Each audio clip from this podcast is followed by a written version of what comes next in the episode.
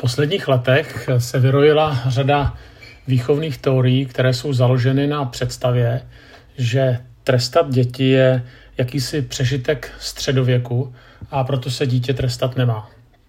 Místo trestu má vychovatel, ať je to rodič, učitel, trenér nebo pedagog, především trpělivě naslouchat a vysvětlovat. A vychovatel v tomto konceptu není vnímán jako autorita, ale především jako rovnocený partner. My, co jsme prošli ještě klasickou výchovou, kdy přece jenom ten trest byla součást této výchovy, tak bychom měli být spíše deprimovanými nebo deprivovanými jedinci, protože jsme skutečně vyrůstali v době, kdy nás rodiče, ale i učitelé trestali a někdy i fyzicky zvýšili na nás hlas. Moje i starší generace mužů byla na vojně, kde padaly rozkazy, kde se křičelo. Ta starší generace ještě zažila válku, výchova byla přísnější a byl větší respekt před autoritami. To znamená, že ti, co tímto prošli, tak by měli být lehce nebo více deprivovaní. Já se domnívám, že samozřejmě eh, pokud eh, výchova je postavená jenom na trestech a jenom na odměnách, tak samozřejmě je to špatné. Samozřejmě také nemluvím o trestu jako o pomstě, ale chci se na ně podívat ještě trošku z jiného úhlu pohledu. Ale ještě se podívám na jeden takový aspekt eh, této výchovy. Ten postoj z výchovy, která není postavená na Eh, trestu, kde, prostě te, kde ten trest víceméně neexistuje, tak se pak přenáší i do vztahu s Pánem Bohem, kdy Bůh je vnímán jako dobrý partner pro diskuzi, jako rovnocený partner, je odpouštějící, milující, schovývavý, respektující a samozřejmě také netrestající. Přece jenom ale v Bibli jsou některé pasáže, kde se mluví o opaku a ty se tak nějak prostě přeskočí. Pokud byste četli v tomto konceptu třeba Karafiátovi broučky, tak asi by někteří rodiče tohleto dali na seznam zakázaných knih. Vím, že každý přístup v sobě nese nebezpečí extrému a že někdy zastánci různých způsobů výchovy vidí ten extrém na těch druhých až příliš. To znamená, zastánci přísnějšího způsobu výchovy poukazují na nebezpečí naprosté a bezbřehé volnosti – Zastánci volnější výchovy zase poukazují na brutalitu, na brutalitu e, trestu. A samozřejmě obojí je extrém a já ani jedno, ani druhé nepovažuji za správné. Na druhou stranu, když čteme Bibli, tak eh, některé texty nebo některé pasáže prostě o trestu mluví. Mluví se tam také o přísné výchově a budete se divit, není to ve starém zákoně, ale v novém. Ale zároveň se tam mluví také o boží lásce a o slitovávání se. A ten problém je, když položíme akcent pouze na jeden nebo, nebo pouze na, na ten druhý rozměr výchovy.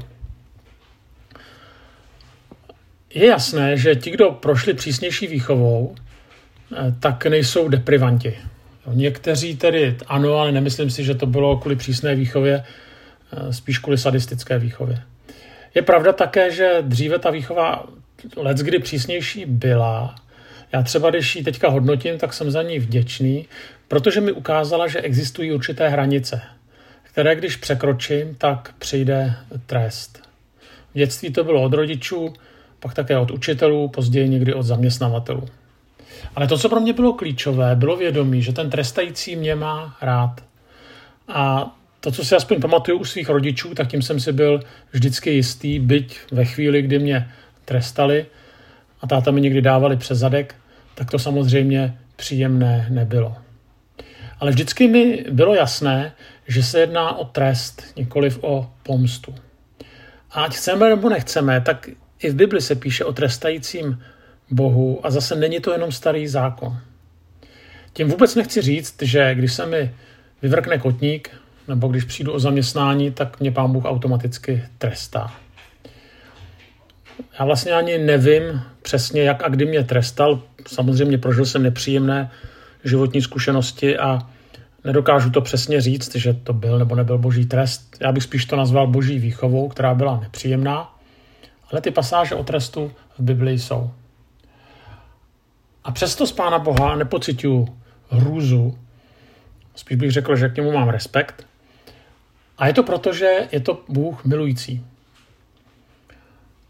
Zároveň si kladu otázku, jestli trestem není i to, že si neseme následky za to, když porušujeme boží řády.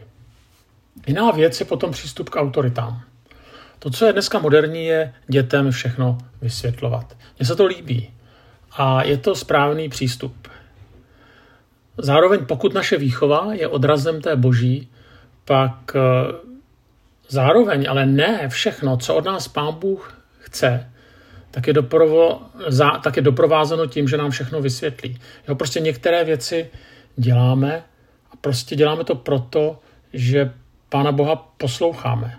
Máme mnohé příběhy v Bibli, kdy lidé nerozuměli, proč Bůh od nich chce některý krok víry a přesto oni ho udělali a něco jim došlo, něco jim třeba ani nedošlo za jejich života. Prostě Pán Bůh není fajn káma, ale je to otec, který miluje a je to autorita. A to se nevylučuje. A tak někdy poslouchám Pána Boha, i když mu nerozumím, a Pán Bůh mi to prostě všechno nevysvětlí. Taky někdy prostě vysvětlujeme dětem a někdy také učíme děti poslechnout, byť třeba zatím nerozumí. Samozřejmě jiné to je u tříletého, u pětiletého nebo u dvacetiletého či dospívajícího dítěte. Ale vždycky by mělo to dítě rozumět, zvláště když je tedy malé a některé věci nepochopí, že to prostě dělá proto, že to tatínek nebo maminka s ním myslí dobře a proto poslechne. A spíš časem to dítě ti dochází a časem je víc prostoru věci vysvětlovat. Já jsem četl ten jeden portál, který je známý jako Nevýchova, nebo pročítal jsem ho, než bych ho četl a nechci to komentovat, ale to, co mě zaujalo, že ta hlavní protagonistka eh, v tom svém poměrně podrobném představení se nikde neuvádí, že je vdaná. Prostě ten muž tam jakoby nehraje roli a stejně tak, když jsem potom četl různé diskuze, tak tam vlastně ty muži vůbec nefigurují, nebo minimálně. Něco se dá odvodit z poznámky, kdy ta protagonistka říká, že je Macecharovou dětí, to je přímý citát. Ale když ta autorka podrobně popisuje svoje zcela nesporné pedagogické zkušenosti, tak bych čekal, že se zmíní o svém muži jako o tom, kdo spolu s ní děti vychovával nebo vychovává. A kdo společně s ní uvádí do reality její myšlenky. Proč to píšu? Píšu to, nebo proč to říkám? Říkám to proto, že výchova je, je-li to možné, vždycky záležitostí otce a matky. A že každý do ní vnáší cosi jedinečného a cosi specifického. A že mluvíme o té ženské, mateřské a mužské otcovské lásce a je dobře, když se v něčem liší a když se v něčem doplňují. Není to buď a nebo, není to souboj, ale je to spolupráce, je to synergie. Právě ta jedinečnost z toho právě ta odlišnost právě z toho dělá co si jedinečného. Já už jsem v době, kdy spíš vychová, vzpomínám na to, jak jsem děti vychovávali, když ještě děti u nás bydlí, ale už jsou staří.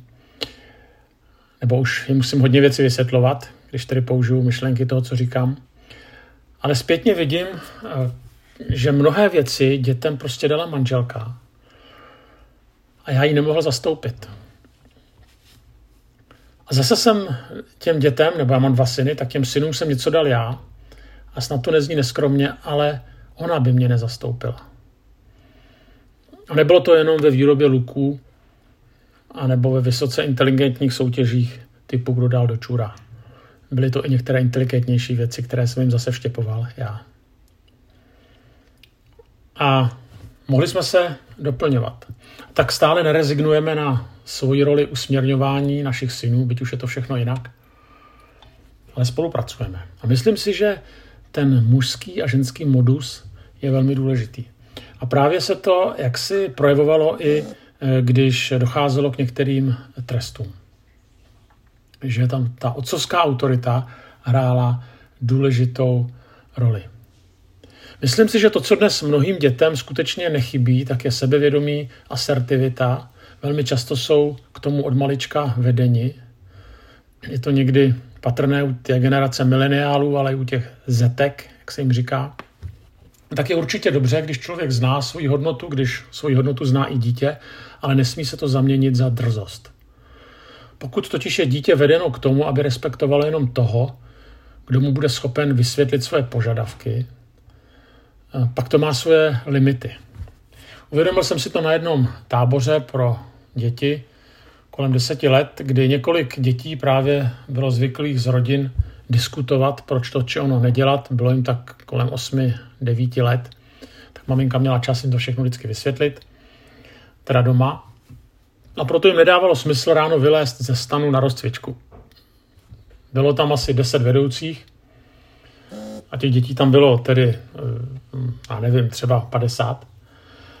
No a asi se mnou budete souhlasit, že skutečně eh, nešlo, aby ti vedoucí přišli za každým z těchto dětí specificky a teďka s ním vedl dlouhý, vedli dlouhý rozhovor o tom, jak je dobrá ranní rozcvička, jaký je smysl této rozcvičky. Nebo že by před každou aktivitou měl proběhnout rozbor, proč je dobré si hrát, proč není dobré mlátit menší děti a tak dále a tak dále. No a skutečně jsem těm vedoucím nezáviděl, protože tato skupina dětí tedy se těžko o něčem přesvědčovala, protože byly zvyklé diskutovat, nikoli poslouchat. Znova já nemluvím o jaksi tupé poslušnosti, ale o tom, že prostě někdy to dítě se musí naučit to, že prostě ta autorita něco míní a je dobré jí poslechnout. Je ta autorita dobrá, nebo třeba doporučená i od rodičů, jako je třeba učitel, trenér, vedoucí na táboře. Někdy vychovatelé přichází s teorií, že dítě prý nesmí být omezováno, protože by to narušovalo struktury jeho ega. A pokud je omezováno, potom jenom velmi symbolicky.